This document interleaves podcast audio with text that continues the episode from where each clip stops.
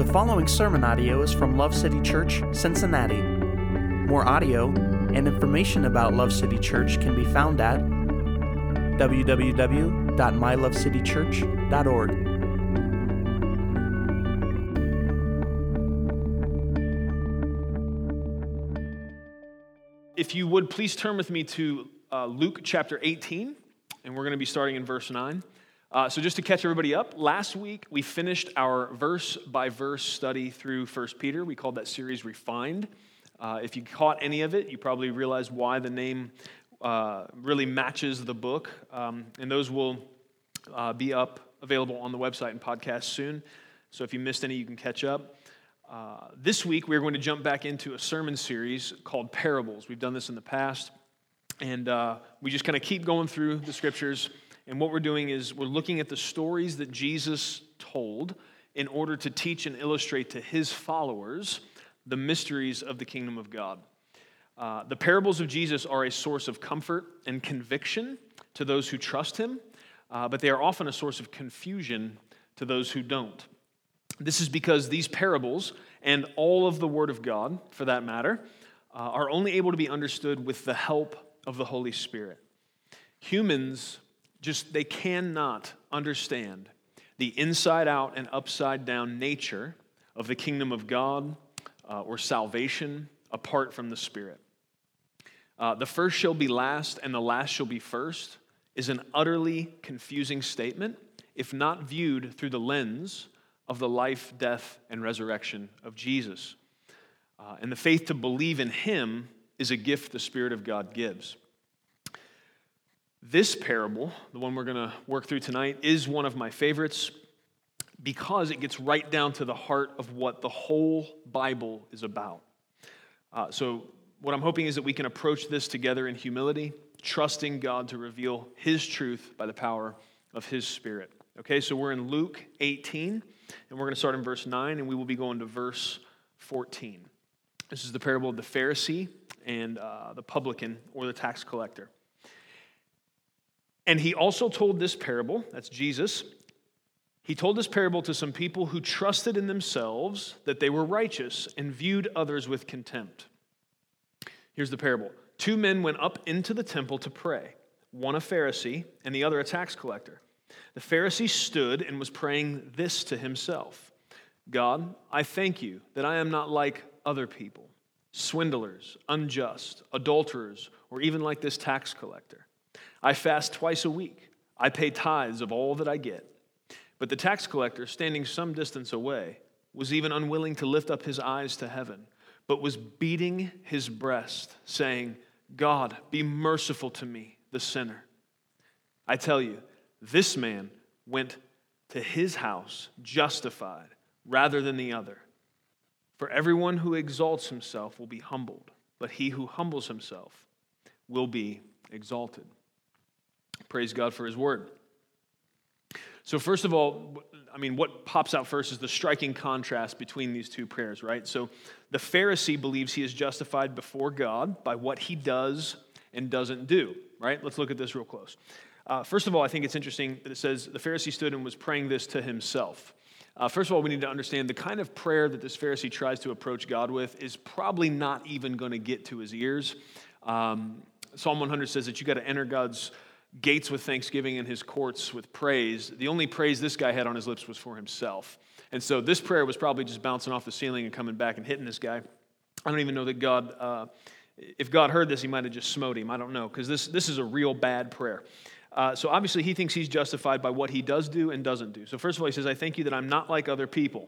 That's a great start to a humble prayer, isn't it? I'm not like other people.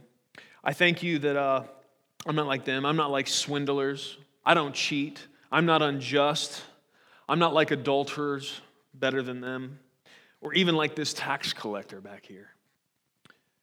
And so that's the things he doesn't do. I'm not like that. I don't do those things. And so, God, thank you for that. Right? So he wraps his just pugnant and, and really disgusting pride uh, in, in the, the, the, shroud of as if he's gra- grateful to God that God is helping him with these things, but none of that uh, seems to be actually true. He's, he, it's obviously a farce.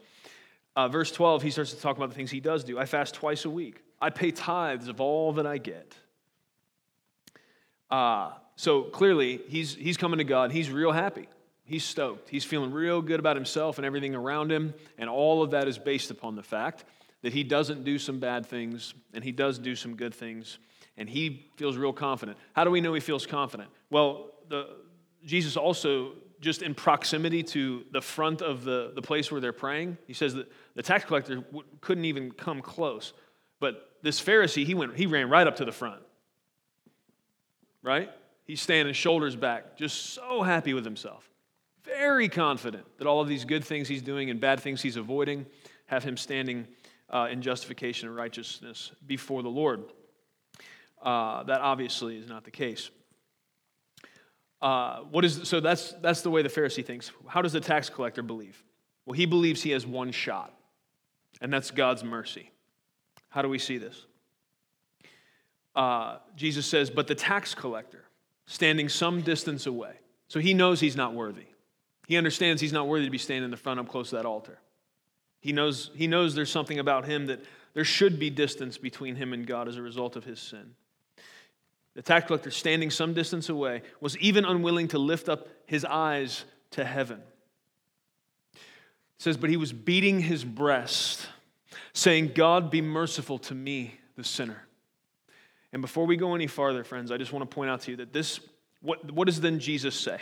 Jesus says, this man went to his house justified. Why? What is it about that? Is it, is it see what, a, what, what religion and tradition would do is say, okay, Jesus really liked that he beat his breast and he really liked the specific words that he said. So if I, if I do that and I say this, then, then God will be happy. No, man, that's not what Jesus is talking about. Jesus is painting a picture of somebody that really, really understands something. What is the beating of the breast? That's most commentators say that the guy understands there's wickedness in his own heart. He is so aware of his brokenness and his sin. This is not a show. See, the guy in the front is a show. The guy in the front, he's talking to himself. The guy in the front, he's up there so that everyone can see him praying. And he's probably talking loud enough for everyone to hear. This guy won't even come to the front, he won't even lift his eyes. This is not a show. He's not coming there to try to show anybody anything. He is broken to the degree that he involuntarily the only prayer he can utter is, God, have mercy on me, the sinner. And my question to you, dear friend, before we go any farther, have you had a moment like that? Your physical reaction doesn't have to be the same, your words don't have to be the same, but have you come to the same realization the tax collector did? Have you glimpsed in reality the degree of your brokenness? Or are you tempted because you're scared that maybe God isn't as merciful as the Bible says He is, or if you've been betrayed in the past when you've made yourself vulnerable? Do you still hide behind the masks? And do you still, when you come to God, maybe repent of a few things, but then also mention a few other things, some good things that you think offset it? Or have you really ever got to the point where you see the striking contrast between you, your heart, and the perfect, sinless Savior that died in your place? Maybe you haven't stood in a temple and beat your chest, but have you really come to the place of understanding where you stand before God aside from Christ? Because only in that understanding will you truly cry out for mercy. If, if you don't come to that understanding, your cry for mercy will be a farce. You'll just hear that someone else cried for mercy. You hear that someone else asked for this or that, and then, and then duplicate that in a religious duty. The, point is, true conversion True repentance only comes after a deep and real understanding of your spiritual bankruptcy. This tax collector got it. He understood. He had one shot, one hope, only one chance, and it was God's mercy alone. This is the very foundation of our faith. Understanding that there's need for repentance, not in a religious way, all the way down to the heart. Jesus said, That guy that got that and cried out for mercy. He spoke less words and they were less eloquent, weren't they? That man, that man right there, that one. Have mercy on me, the sinner. He left that day justified before God. That contrast right there, this parable, dear friends. If you would run your thoughts, the contemplations of your heart, the way you approach God through the grid of what Jesus teaches us here all the time, it will have a helpful and corrective nature because we are constantly, constantly tempted to go at this thing the way the tax collector does. And sometimes we, we don't say it out loud. Sometimes we're just dealing with the inner monologue of dealing with shame and guilt and knowing that maybe I'm not even going all the way as far as to do bad things, but I'm, I'm thinking things that are contrary to God's word. And many times, I, I know I've done this in my life. Either the devil's accusing me or I'm accusing myself, or I just know I just did something dumb. The justification that comes to my mind is I'll start thinking of some other good things I did. And I'll try to, th- I'll try to throw those at that, at that oncoming beast that wants to devour me, right? Like I'm gonna, I got these darts of my good works and I'm trying to stop him. And, and sometimes it tricks my conscience, sometimes it works. But the reality is, uh, it's absolutely an abomination to God because none of our good works, either lack of doing bad things or the presence of doing good things, is going to uh, have us standing justified. Those things do not work. Um, this parable shows us the paramount importance of preaching the whole gospel, which consists of some really bad news and then some really good news. If we don't have both of those in place, we will end up either where the tax collector is or somebody that's not mentioned in the story here, which is somebody that never comes in to pray because they, they don't believe they could come in and ask for God's mercy, right? We got the good news and we got the bad news. The bad news is like this tax collector understands, every single one of us are where he's at. Every single one of us. Who, what's the biggest tragedy of this story? That, that the, the Pharisee doesn't get. That the tax collector he's talking smack about, that he's in the exact same boat as him. And actually, according to the way Jesus dealt with uh, sins of self righteousness, he's probably in a worse boat. Do you understand that? This guy tithes. This guy fasts twice a week. This guy doesn't have any sexual sin in his life, according to him, right? He's not cheating anybody. His scales are always right. And yet, he stand, he'll leave that day not justified before God. He's in more trouble than the tax collector that understands he's broken and in need of Jesus. We have to know the bad news. Every one of us are sinful and imperfect, and that makes the good news make sense. The good news being that that is true. We are all in the same boat of being broken, imperfect, riddled with sin and the sickness that it brings. But every single one of us has hope in Christ. That Christ came, that God so loved the world, he sent his only begotten Son, that whosoever would believe in him shall not perish, but have everlasting life. That while we were yet sinners, Romans says, he loved us. That's the good news. The good news that both of these men, broken in sin, even if the tax collector would come to his senses and pray more like, or I'm sorry, if the Pharisee would come to his senses and pray more like the tax collector, God would forgive him as well. As prideful and repugnant as this farce of a prayer is, God's mercy would be extended to him as well. Many people are deceived and have been deceived throughout history by embracing one part and forgetting or perverting the other part of the gospel. Oftentimes, people emphasize one side or the other, or just forget one side or the other. And, I want to ask you guys to, honestly think with me on this. If I were to ask you which essential part of the gospel, that being the bad news and the good news, which essential part of the gospel message is most likely to be missed in our modern cultural context? I'm talking 2017 America. Good news or bad news, which one do you think we are more likely to miss? The good news or the bad news. I would submit to you, based on the conversations that I have and most of what I see, I think we are more prone to not understand the bad news. I think most people, 2017 America, look more like the Pharisee in this parable than they do the tax collector. And I think most people, 2017 America, aren't missing, they're, they're not the person I mentioned that isn't isn't even where the tax collector's at that doesn't come in the temple because I, mean I have I have heard people say if I walked into a, a church building I'd light on fire.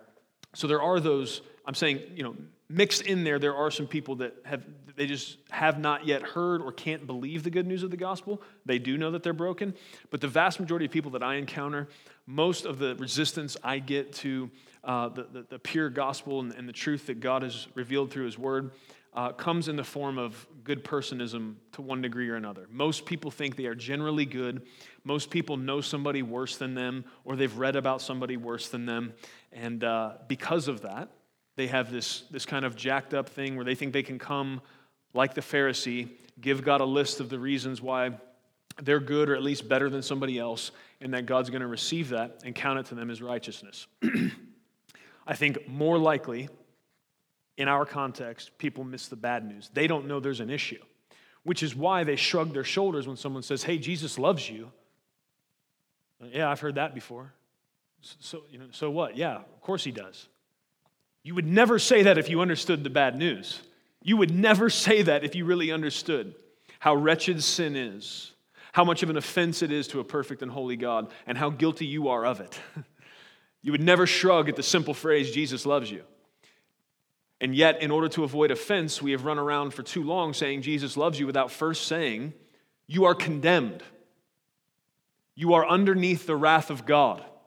Without Jesus, you will be eternally separated from the God that made you. That's not his desire. He has expressed specifically what his desire is, but this is where it stands. And the problem is, friends, the good news of the gospel will never make any sense.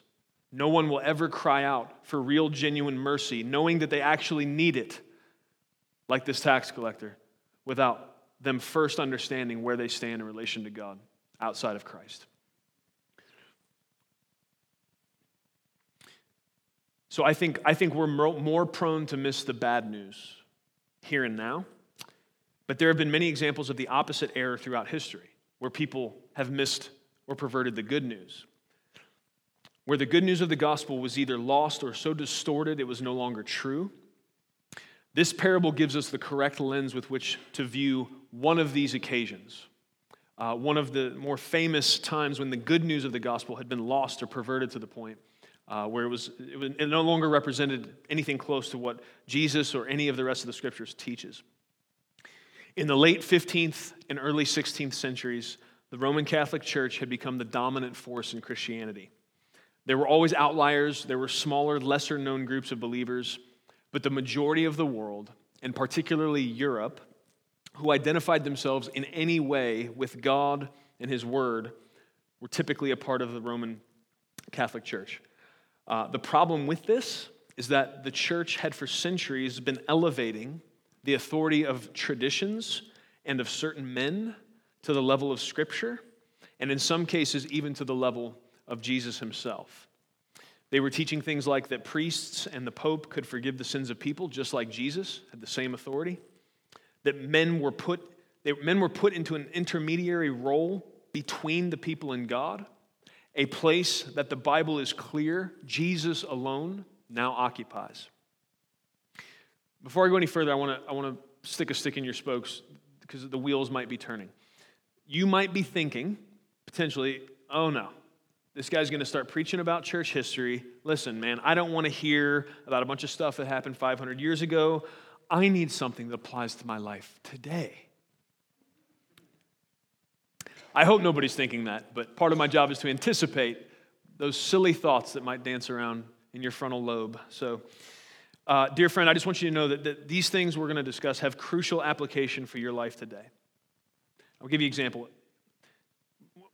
First of all, let me just say this our ingratitude is often fueled, discontentment and ingratitude that we often walk in is fueled by a lack of understanding what it is believers had to persevere through in order to pass this precious truth of the gospel on to us.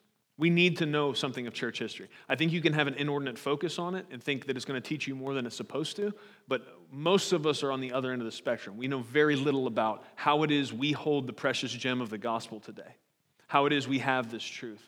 And, and many, many, in addition to Christ, have bled and died in that effort, uh, been persecuted, burned at the stake. Lots and lots of uh, painful things have been endured so that we can have uh, what we have today. I've heard, I've heard people complain, not so much here, but other places. I've heard people complain that preachers are always telling people to read their Bibles. Uh, people in this day, people in the time period I'm talking about, were being told not to read it for themselves, and just trust everything the preachers said. It wasn't even translated into languages where they could access it themselves. They were told, You're just going to mess it up if you try to get into it yourself. Just listen, we know what it says and we'll tell you. Here's my question Which, which of those would you really prefer? How many of you have ever been frustrated about being hammered on again and again by some preacher that loves you and is trying to get you to daily feast upon the bread of life, which is the Word of God? You've been frustrated by that. Let, us just flip it around. What if today I stood in front of you and said, Hey, guess what, guys? I found something in the Bible that says none of you need to read it anymore. You can put those down. You can turn them in, keep them here. You won't need those anymore because now I'm going to read it, interpret it for you, and I'll just tell you what it says. You don't need to think. You don't need to read it. Just trust me. Which would you really prefer? And here's a more important question than what you would prefer God, I hope you prefer the right one on that. But here's a more important question Which do you really think represents the heart of God about it? What, as, as you've approached God's word, what does it seem to teach? That a few hired holy men should give all of the edicts of God down to everybody and have that kind of uh, intermediary role where nobody can approach the word of God themselves? Does that seem to be what God has taught? It's not. And so the next time you're tempted to be frustrated that somebody's pushing you towards uh, faithful time in God's Word, just think about the fact that there were people in my position t- standing up and telling their people, You don't need a Bible. We got it. We'll tell you what to think about it, we'll tell you how to believe. You can trust us. How stoked would you be on that? Hopefully, a little bit of gratitude and contentment is stirred in you to realize what believers went through that have gone before us. The corruption at that time had gotten so bad that popes were issuing something called indulgences where someone could pay a designated amount of money to the church, and this would guarantee forgiveness of sin and escape from any eternal consequences. Uh, these indulgences were used to build big cathedrals, and sadly, many times to line the pockets of church leaders. So there were actually physically pieces of paper, a certificate. You could go, you could pay a certain amount of money, you would be issued this certificate that would either absolve you of sin and any uh, any concern about uh, eternal consequences. Uh, and, and it even went so far as to where you could go and buy one of those for a family member that was already dead and might be suffering in purgatory. You could get them out by paying an indulgence. This, this was the environment and the climate in the uh, late 15th, early 16th centuries in Europe. Uh, so these indulgences were being sold to get people out of purgatory which is a false tradition that taught if you didn't suffer enough to pay for your sins in this life, you would suffer in purgatory uh, to kind of work off the rest of your sins before being reunited with Christ for eternity. There was even a detestable little jingle that was well known in that time. This is documented. Uh, it went like this When a coin in the coffer rings, a soul from purgatory springs. There was preachers standing up preaching that to their people. So that's what was going on. It was in this cultural context, in this environment, that an Augustinian monk by the name of Martin Luther nailed his 95 Theses to the door of the Castle Church in Wittenberg, Germany. Luther nailing this document to the church door is widely understood to be what kicked off the Protestant Reformation, the 500th anniversary of which is this Tuesday, which is October 31st. It'll be 500 years exactly since Luther walked up to that castle door and nailed his 95 Theses to it.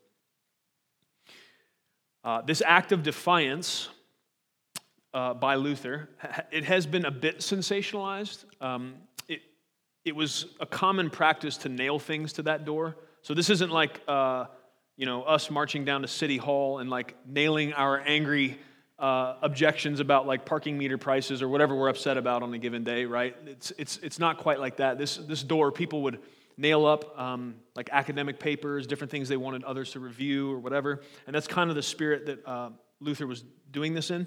So the, the door was like a bulletin board. It wasn't like, uh, you know, anything I just described to you. So the 95 Thesis had a title. Its title was this Disputation on the Power and Efficacy of Indulgences. Okay? Um, people just used better vocabulary back then, so I'll just decipher that for you. Disputation of the uh, power and efficacy of indulgences. So basically, Luther is nailing this on the door to argue the fact that indulgences have no efficacy and they have no power, that they're wrong, they're unbiblical. So that's the main subject matter of this set of 95, 95 theses. It's, he's, he's got points, 95 points. And what he was doing is he wanted to argue about it. He wanted somebody to pick this up, other scholars, other Bible teachers. He said, Here's what I've found in the Bible. You know, let's get after it, right? It's like a 16th century rap battle, um, but with theology. So, uh, he, so he invited other scholars, church leaders to debate. History has no record of that debate ever happening. Instead, uh, people grabbed these theses, and this is right when the printing press was coming in, and so uh, these things got copied and widely distributed. Most people say that wasn't Luther's real intention, but it kind of happened anyways. And that led to Martin Luther being excommunicated from the church uh, and targeted to be murdered as a heretic. So it didn't go well for him, uh, at least from that end of things. The main issue of the Reformation was not indulgences, but what they represented. They were one tradition that showed how far the church had drifted from the pure truth of the gospel, the gospel that Jesus taught as in the parable we read today, and the gospel his disciples taught both in preaching and in writing the books of the New Testament.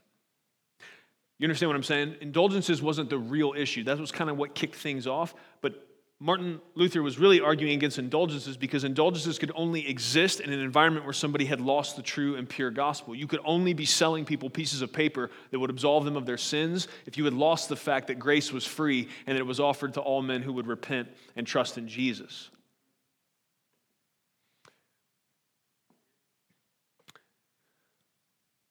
Now, people in that day so I told you, first of all, I think today we are more prone to miss the bad news because most of us have bought into some kind of self help, positive self image, uh, gobbledygook, right? And uh, most of us, to some degree, are having to push against that as we really assess what it is it looks like for us to stand before a holy, perfect God. But people in that day obviously understood the bad news.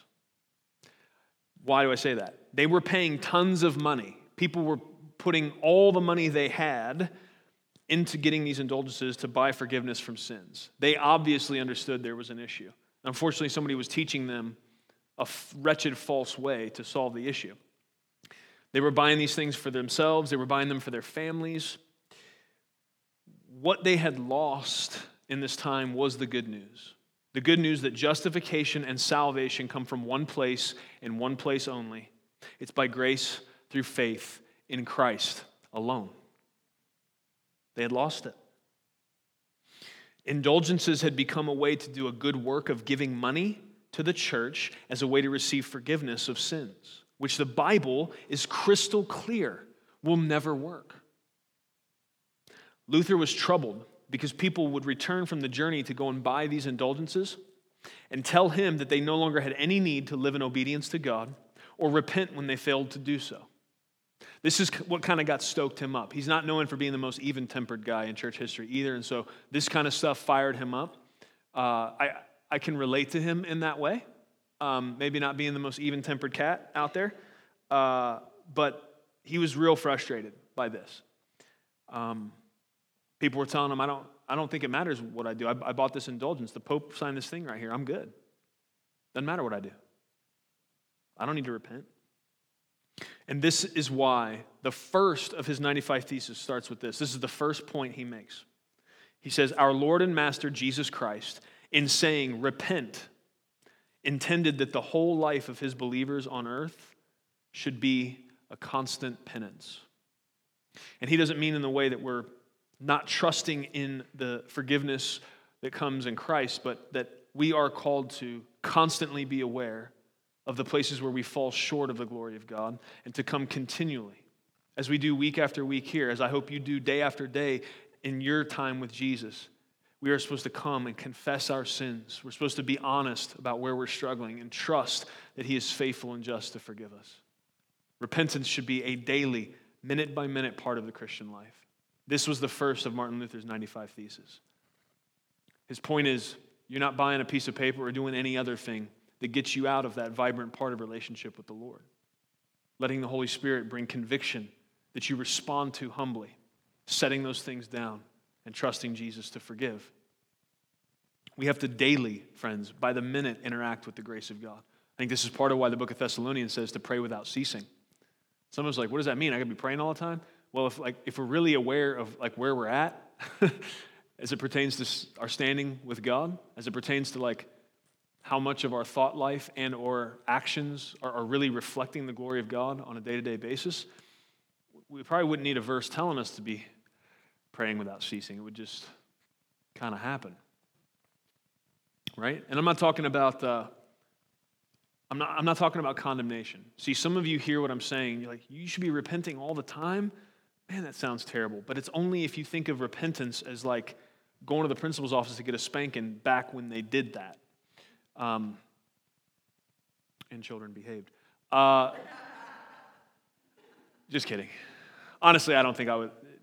I'm kind of glad that stopped because if some principal spanked my kid too hard, then I'd be fighting the principal, and you know, be a bad situation. So, um, but my point is that it, that's, that's not what it's like. The book of First John tells us that he is faithful and just to forgive us our sins if we will come and confess. That every single time we come, offering all of our frailties and failures and sins to the Master, what he's promised to do is to take those, take them away from us, off our hands, and then he's going to give us some things in return. We come with, with the tattered, rags that we've earned for ourselves, he, he gently takes those off. He takes the gleaming white, radiant, perfect robes of Christ that only He earned, and He drapes those across your shoulders.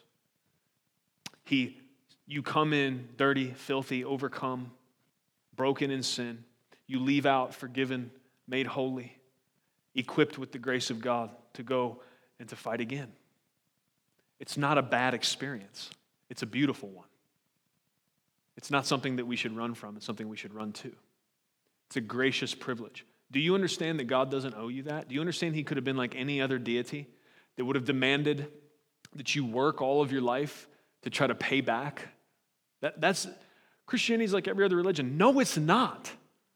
Find me one that says if you will trust that your God took on flesh, lived a perfect life, paid the only sacrifice it's ever going to take, and ever was going to work for your sins. And all you have to do is believe him and trust him in that in order to be saved and reconciled to him. Find me another system that comes anywhere near that kind of good news.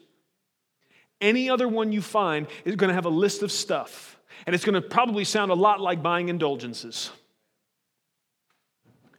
To try to get to the point where you can be forgiven and in a reconciled relationship with God. That's not how it works. Praise be to God for that. Friends, I think it's important to note that Martin Luther never intended a split from the church. That wasn't what he was doing in coming to nail the 95 Theses to the door. He simply wanted to challenge traditions that had arisen, which were contrary to the scriptures. However, when men like the Pharisee in the parable have power and think they are right, they look down upon anyone who disagrees with or challenges their positions. And so the church did not respond well. Martin Luther was also by no means a picture of Christian perfection. I mentioned this to some degree. He was known for having a sharp tongue uh, and for being very harsh with his own critics. Uh, and that's among other faults. I would just submit to you that, however, a quick scan of the Bible will reveal God using sinful screw ups like Abraham, David, Peter, Paul to accomplish his purposes. And so Luther's imperfections should really come at no surprise. And ultimately, people, people oftentimes will try to attack uh, certain things throughout history or say, say the implications of how God used Luther to kind of reopen the eyes of many people to the truth of the gospel, they'll start to point at his personal character flaws as an argument against whether or not God used him in his day uh, to do what he did, whether or not it was a legitimate move of God that the Reformation sprung forth out of what is rightly referred to as the Dark Ages, right? Up to this point, it was dark. And it got so dark that popes were teaching the, the, the priests in, in, in all the different places, they were teaching them specifically how to how to teach these indulgences to, in order to get more people to do it. to, how to really assure people and get them stoked on the idea that if they can just come up with this many coins to buy this thing, that that's really going to help them. And listen, I know they had cathedrals to build and they had stuff to do, but uh, if God wants a cathedral built, He'll provide the money for it. And you won't have to lie to His people to get it. However, my point is in all that, that uh, I'm greatly encouraged that God used men like Abraham, David, Peter, Paul, Martin Luther, broken guys that didn't have it all together. Definitely, you could just see it, there's like glaring, obvious examples that they are not perfect. The reality is, if God was going to wait for perfect people in order to use them to accomplish his will, how long would he be waiting? Forever, right? And if you're sitting there going, well, if he would have just waited till I came along, uh, you're the Pharisee in the parable, and you should repent because, man, that attitude will take you to hell. And I said that with a smile on my face, but I'm so serious about it. The quickest thing that will take you to hell will be thinking like that Pharisee in that story. That was Jesus' point. One man left justified, one didn't. And if that guy stayed where he was at, the grace of God would not be upon him. It's not going to happen. And grace is what we need, friends. I'm thankful God uses imperfect people to accomplish his will. It means you and me can be in the game. This controversy sparked renewal of and return to the pure gospel of Jesus Christ, a gospel that would align with what Jesus taught about the Pharisee and the tax collector. Um, this renewal is known as the Reformation, and the Reformation became known for a set of five slogans that represented the need for a return to biblical truth and conviction. These five slogans were Latin phrases known as the five solas. And I'm going to briefly go through those with you.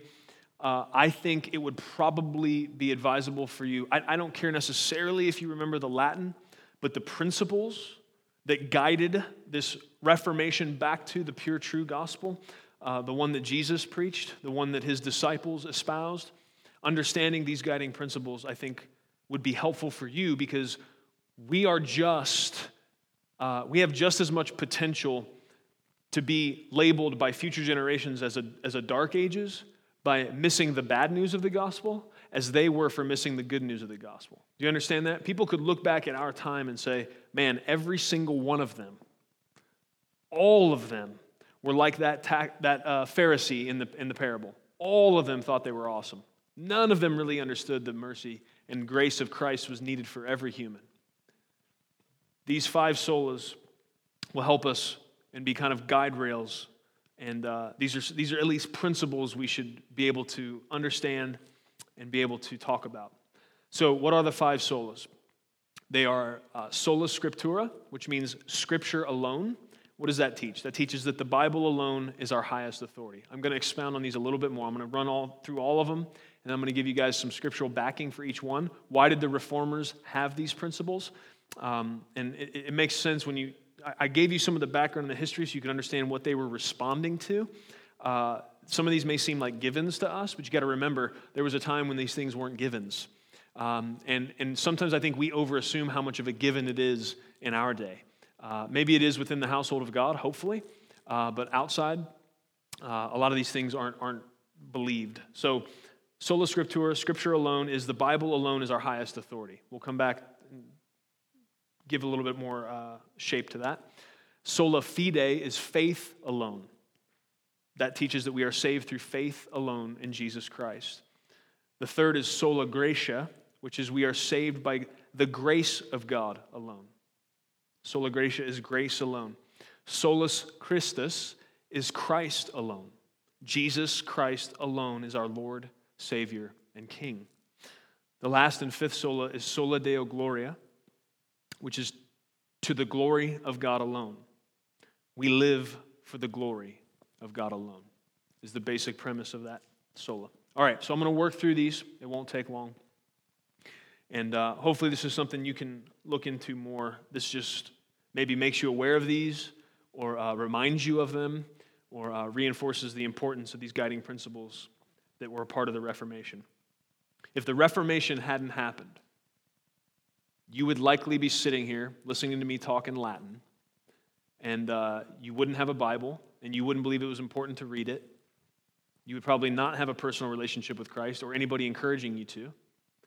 And uh, we'd probably have a box in the back to collect money so that I could write you a receipt at the end to tell you that you weren't going to hell.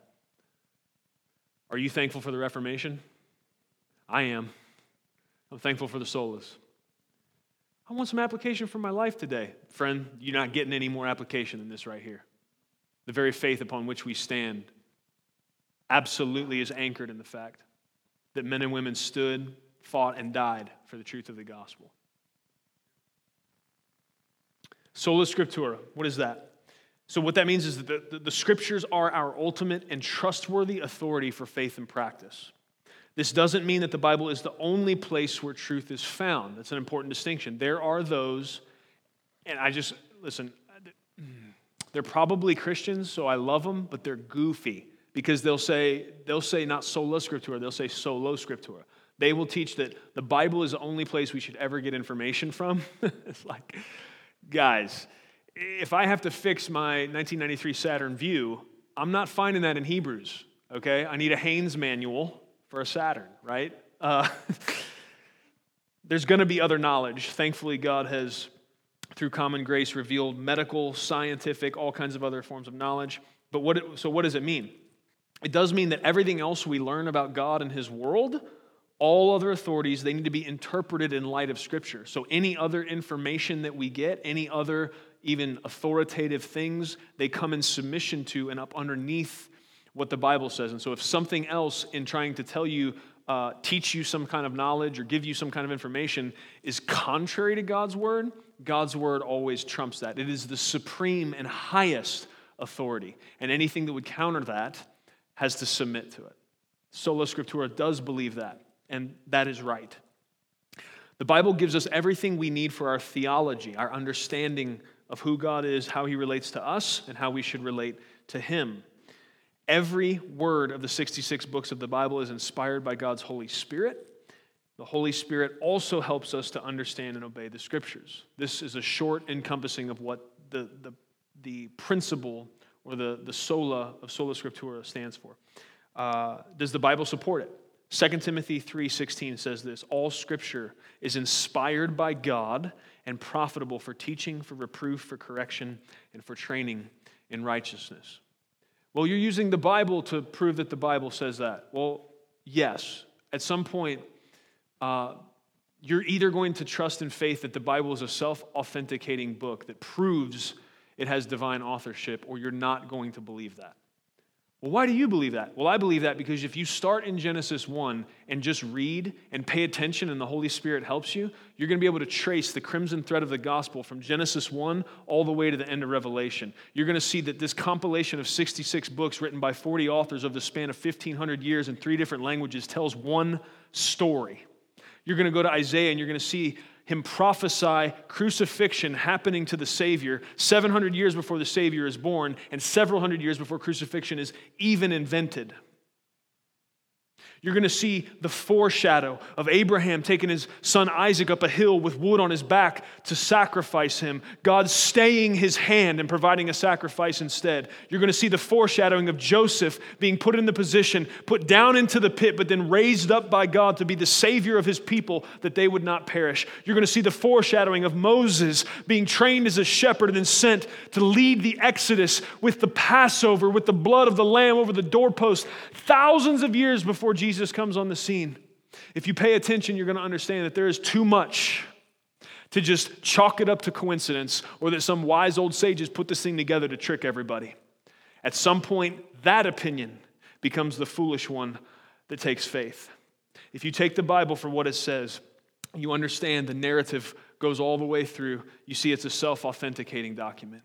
You see that this book proves in and of itself, if you take it for what it says by faith, you're willing to trust it, you'll see God was involved in this thing. Mere men couldn't have come up with this. The difference between sola scriptura and solo scriptura, I want to just make this clear. I, I kind of did with the Haynes manual thing, but let, let's say you want to, if you want to bake a pumpkin pie, okay, it's getting to that time of season. that time of the year. If, if you go to your Bible to find the recipe for a pumpkin pie, you're going to be super frustrated. I've been through it a few times. There's no recipe for pumpkin pie in there. If you try to pull some stuff out of the Old Testament, you're going to come up with maybe like a mincemeat pie, like my friends in New Zealand eat, but even that is going to be rough. So you're not going to find the recipe for a pumpkin pie. So you're going to have to get a cookbook. So let's say you jump on Amazon because no one goes to the store anymore. You jump on Amazon and you find you a cookbook, and it says, "Oh, this this has the recipe for the best pumpkin pies in the world." And so you, you order the cookbook. Uh, you get it on Prime because we we don't wait, right? So it's it's there, uh, drone dropped in like 17 minutes. So okay, now I've got my cookbook.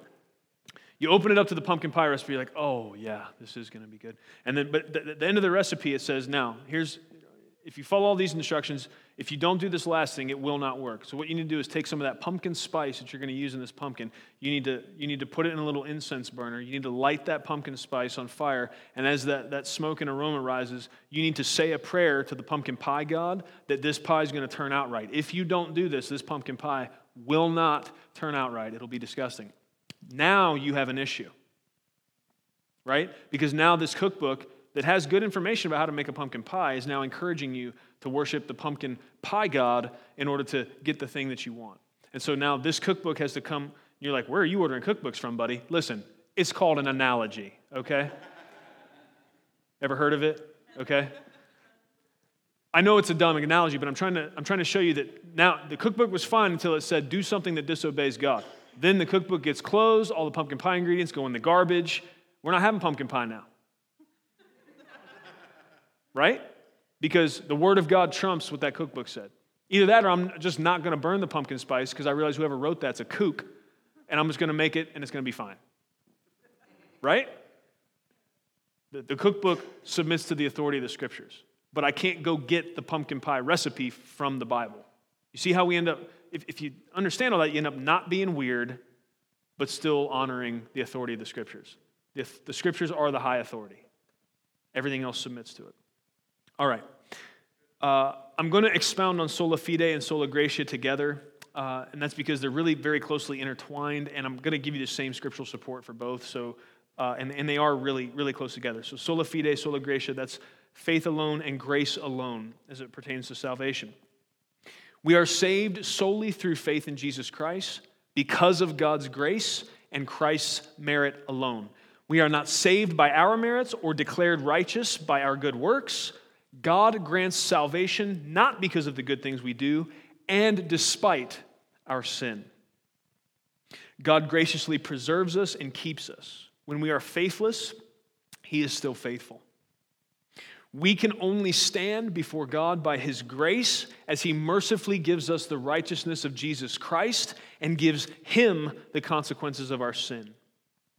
Jesus' life of perfect righteousness is counted as ours, and our record of sin and failures were counted to Jesus when He died on the cross. That is a quick summary of what sola fide, sola gratia teach. By faith alone and grace alone are we saved. Is it biblical? Ephesians 2 8. For by grace you have been saved through faith. I would say yes. And this is not your own doing, it is the gift of God, not a result of works, so that no one may boast. For we are his workmanship, created in Christ Jesus for good works, which God prepared beforehand that we should walk in them. That's a real good balanced view of it right there. Solus Christus, or Christ alone. What is that? Why is that a part of the Reformation and the shaping of what it, uh, what it means to, to serve God? Because God is holy and all humans are sinful, no religious rituals or good works could ever mediate between us and God. Only through God's gracious self revelation in Jesus do we come to a saving and transforming knowledge of God. It's only through one way. Is that biblical? Colossians 1 speaks of Jesus this way He is the image of the invisible God, the firstborn of all creation. For by him all things were created, both in the heavens and on earth, visible and invisible, whether thrones or dominions or rulers or authorities. all things have been created through him and for him. He is before all things, and in him all things hold together. He is also the head of the body, the church, and he is the beginning, the firstborn from the dead, so that he himself will come to have first place in everything. For it was the Father's good pleasure for all the fullness to dwell in him and through him to reconcile all things to himself, having made peace through the blood of his cross. Through him, I say, whether things on earth or things in heaven. Christ alone. It's where our hope is found. Peter preached this in Acts 4:12. There is salvation in no one else for there is no other name under heaven that has been given among men by which we must be saved. It is by faith alone, in Christ alone, that we are saved. It's only because of his grace and mercy. The fifth and final sola is sola deo gloria. That means the glory belongs to God alone. God's glory, friends, hear me. God's glory is the central motivation for salvation not improving the lives of people. I'm going to be quiet for a minute and let you think about that. It's real important. God's glory is the central motivation for salvation, not improving the lives of people. Okay? Now, some people would just leave you there. And it's okay to do that. I'm going to say this, though. However, when God is glorified, it stirs our love and affection for Him which leads us to occupy the vocation for which we were created, which is to love and enjoy God forever.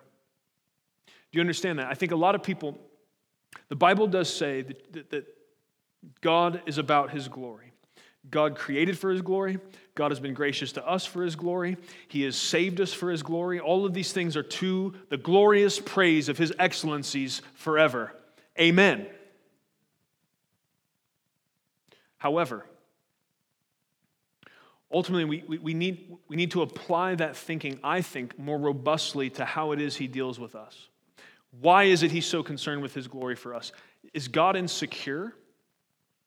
Is God need the affirmation and praise of men? He doesn't.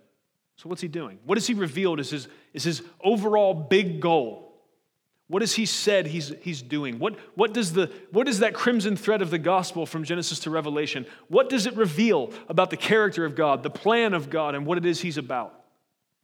Well, if before the foundations of the world, do you understand? If before the world was made, the Lamb of God was already slain, that means God knew exactly everything that was going to go down, including our sin, including what it would cost him before he ever made us. And he went ahead with it. He didn't get surprised in Genesis 2 and 3 and go, Whoa, we got to come up with a plan. He knew exactly what was going to go on. And yet, the end goal that he has clearly told us is what he's about. That, that the reason Peter says that he's not slow as some count slowness, he's patient, wishing that none should perish. God has been about one thing from the beginning as it pertains to us, and that's us and him forever. When he glorifies himself, our proper response to that is to be stirred with affection and love for Him. And when we're stirred with affection and love for Him, it actually, that is where the most joy for us is found. When we're stirred with an affection and love for this glorious God that has revealed Himself in so many glorious ways, when our affection and love is stirred for Him, that causes us to occupy the vocation that we were created for, which is to love and enjoy God forever. Let me say this another way God created us for a job to know Him, love Him, obey Him, and enjoy Him. And it brings Him glory when we do our job instead of trying to do His. Sola Deo Gloria, all glory to God alone. That's the fifth sola, the fifth guiding principle, where these church fathers, coming out of years and years of, of losing the good news of the gospel, grabbed hold of it again by hope and put their lives on the line so that you and I today, and friends, that's part of, some of you probably just wonder if there's something wrong with me mentally sometimes when I'm, I'm it, it, you, you can probably see a visceral frustration when the gospel is proclaimed and it, it, it falls upon kind of a, a, like a dusty religious crowd, right? Like For, I don't, when, when we really understand, we shouldn't need the Reformation and all that it cost those church fathers to pass the gospel on to us. We can just back it up to the cross, understanding what it cost Christ, and, and, and the gospel shouldn't be able to hit our ears without a, incredible love and affection being stirred inside of us that would lead to joy and allegiance and worship for Jesus. But when we think about the story went on from there, it went on from the cross. The cross wasn't the last sacrifice paid for you to be able to sit here today and hear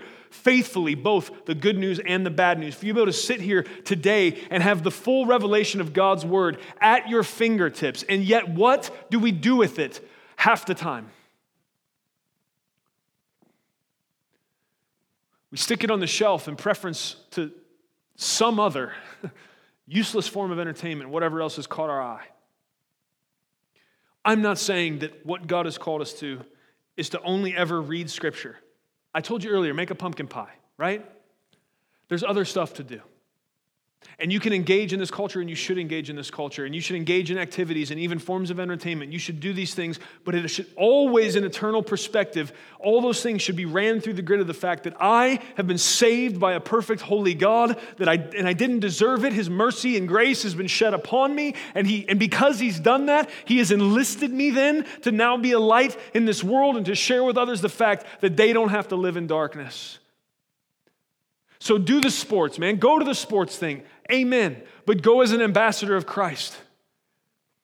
Watch some TV. Great. Hallelujah. But pay attention to the subversive messages in there and understand how it is your culture is being taught. Pay attention and don't buy it yourself. Make the information coming to you through that screen run through this and submit to its truthful authority. And ask yourself the question why before you do anything. Because that fifth and final sola is true. Our whole chief end as humans is to bring glory to God.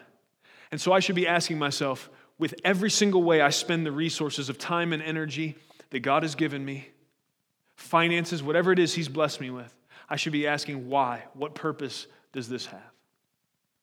When I play with my kids, when I'm pouring into them and, and spending time with them, I, I, I'm thinking about the fact why? Why would I do this? In, there's a, there's a whole world out there that's not yet heard the gospel. Why would I sit in here with my house and play with my children on the rug? Why would I do that? Well, because they also need to know the gospel. And part of the way they're going to understand that God's a good father is if I do the best I can, yeah, it's going to be a broken, messed up attempt, and there's going to have to be grace and forgiveness showered upon the whole thing. I'm going to have to teach them that too. However, if I'm willing to spend time with them and invest in them and show them that I love them, it may not be as hard as it is for some of us for them to see God as a good father that they can trust. There's a purpose when I'm rolling on the rug with them kids. When I could be doing something else. I could be running out preaching the gospel in the middle of the street, and I should do that more. I should be in the streets more than I am. I should be trying to grab people by the shoulders more than I am, look into their eyes and say, You are lost without Christ and you need Him.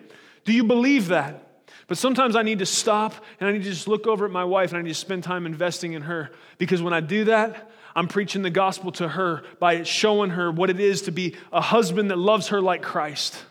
Every single, my point is, I'm just, I'm, I'm talking about the mundane things of life that sometimes just become this rut that we get into and we just do them because we do them. Every single one of those things, friends, ties to, should, to the glory of God. I think you're a little bit extreme, buddy. Okay? 1 Corinthians 10, verse 31 says, Whether you eat or drink or whatever you do, or whatever you do, or whatever you do, do all to the glory of God. If we asked a few more whys, I think we'd struggle with less sin, I think we'd waste less time, and I think our lives would reflect the glory of God much more. Whether you eat or drink or whatever you do, do all to the glory of God. I just wanted to read it one more time in case the vocal change woke somebody up. I just wanted to make sure they heard that. And I say, Amen. Friend, if you're sitting there thinking, man, my whole life has to bring glory to God, that sounds like a drag, you're missing something. Come see me. Come talk, talk to somebody, please. Let us work with you on this until you see living a life for the glory of God as your chief end and the source of most possible joy for you. Until that excites you, keep thinking about it, keep praying about it, keep submitting it to the Father. If you think I just look like an overexcited guy that drank too much coffee right now and you're like, I don't know what he's on about, Promise, I trust you. This is, this is a subdued reaction to what we're talking about right now. This does not nearly do justice to the principle that we're discussing right now. Whether you eat or drink or whatever you do, do all to the glory of God. Friends, that's my prayer for you. Every day, before my kids go to school, I grab their hands and I pray that over this church.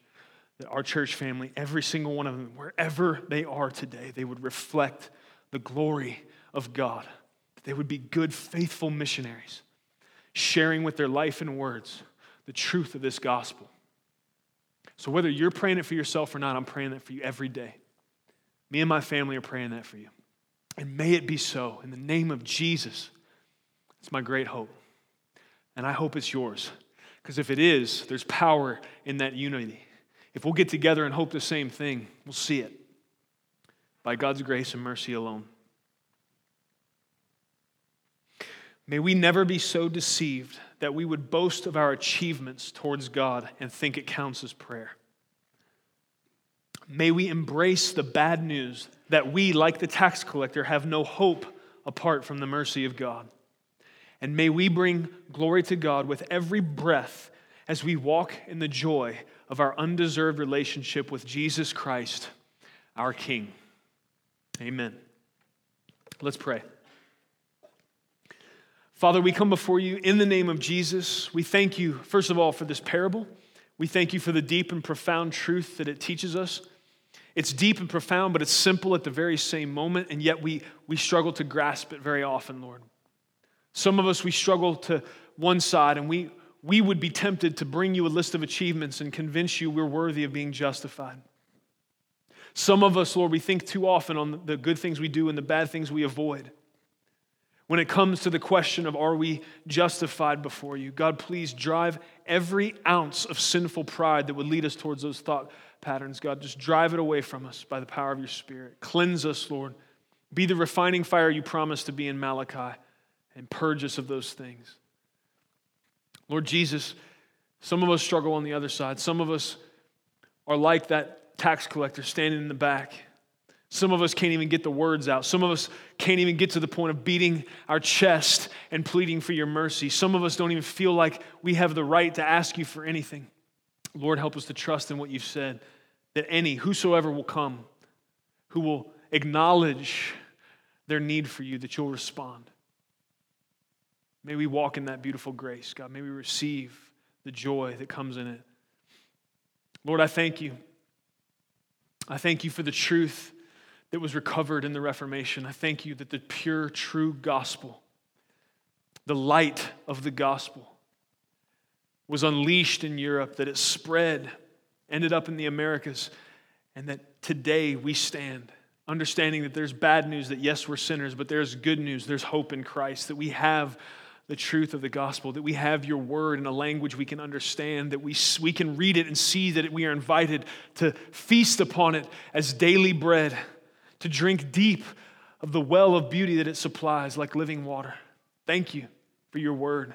God, please forgive our sin of familiarity. Forgive those of us that have six, seven Bibles spread around on the shelf and go days and maybe weeks without picking one up. Lord, forgive our discontentment and ingratitude. Help us to remember what it's cost not only Christ, but so many others for us to have the hope we have today.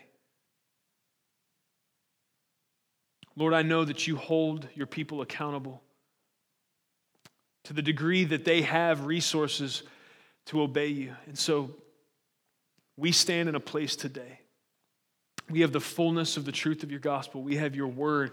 We have technology that allows us to communicate in ways that nobody else ever has.